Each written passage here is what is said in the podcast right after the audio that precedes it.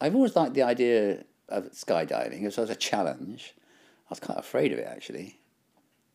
It was a two day training class. Mostly they teach you how to fall, how to get in and out of the airplane with all your gear on, and uh, what to expect.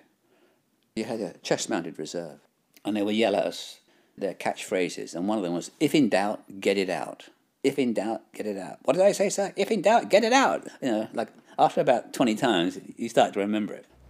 So I went up. I was very nervous. I mean, very nervous. We got up to, I think, 2,800 feet it was.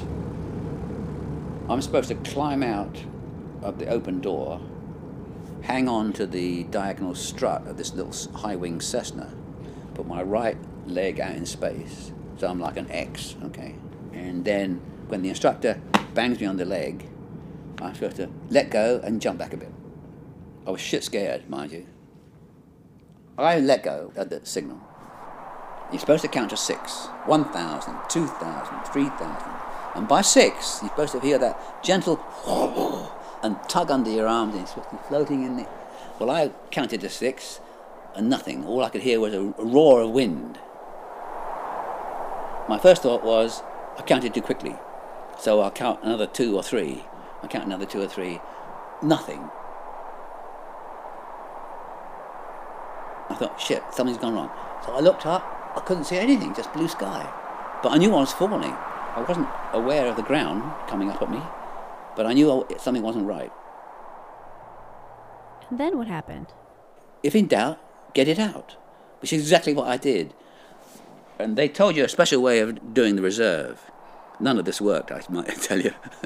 You're supposed to put your hand over it so it doesn't blow out and dislocate your jaw, and then you pull it and you throw it into the wind. Well, I had no clue where the wind was, but I knew I was supposed to throw it. But as soon as I pulled it, the thing went out like a rocket, and all I remember was something went straight across my face. Lucky it didn't take my jaw with it, and then, then I saw a reserve, and it was out. So I knew then something was wrong with the main. I didn't even know where it was. It was hanging behind me, and the reserve came down. Then I heard people shouting at me, pretty low by now. I opened up under a thousand feet. They said 800. The guy told me I had four seconds left. So that was my first jump. Yeah.